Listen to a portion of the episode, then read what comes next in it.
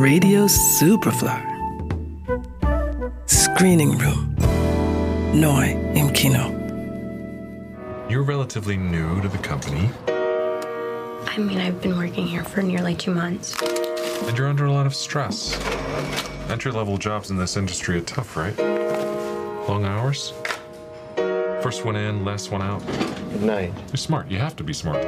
It's a tough job, but I can see that you've got what it takes. Die Mitzwanzigerin Jane hat vor kurzem den heiß begehrten Job als Assistentin des CEO einer Filmproduktionsfirma ergattert. Doch statt des Sprungbretts zum Traumjob Produzentin entdeckt sie eine Welt, in der sie das kleinste Rad am Wagen ist und Machtmissbrauch zum Alltag gehört.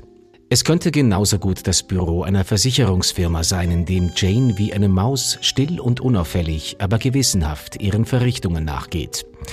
Nur wenn die Mitarbeiter der höheren Etagen an ihr vorbei ins Büro des allmächtigen Chefs eilen und man Wortfetzen ihrer Gespräche aufschnappt, wird klar, dass es hier um eine jener Firmen geht, die den Stoff herstellen, aus dem die Träume sind.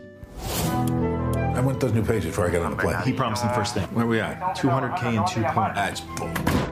Der Boss selbst dagegen ist nie zu sehen. Nur durch die Tür hört man ihn, wenn eine der vielen attraktiven Schauspielerinnen einen Termin bei ihm hat. There's a girl waiting. Oh, her. She's been here before. A few times. Oder er blafft ins Telefon, wenn Jane den Fehler gemacht hat, zu versuchen, seine Frau zu beschwichtigen. What is it? The wife? Say he's in an important meeting. No, say he's in uh, screening. Where is he?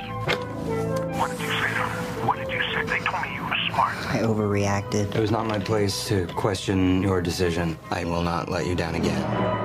Als ein blutjunges und unheimlich naives Mädchen plötzlich dasteht und als neue Mitarbeiterin vorgestellt wird, beschließt Jane, Meldung zu machen. Doch statt der Sache nachzugehen, werden ihre Vorwürfe ins Lächerliche gezogen. Jane steht also vor der Wahl. Karriere oder Gewissen.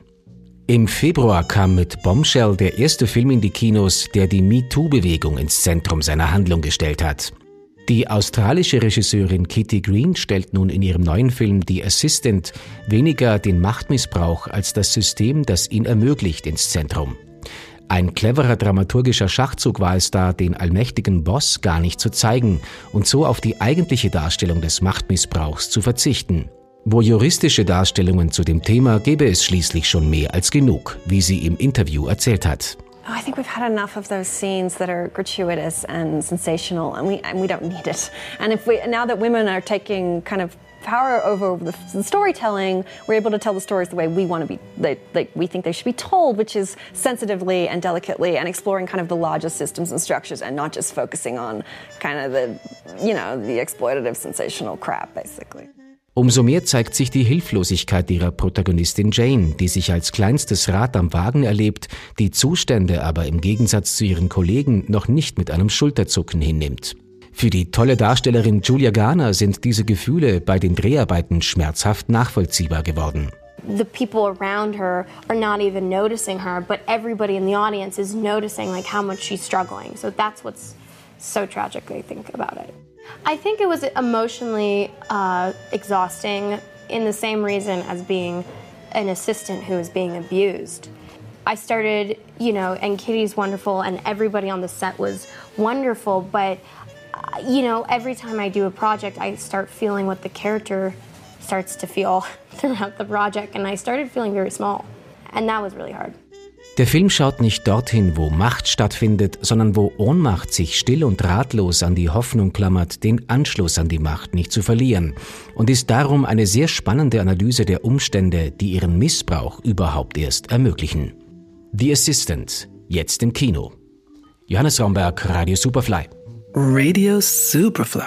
Im Kino. Screening Room wurde präsentiert von Film.at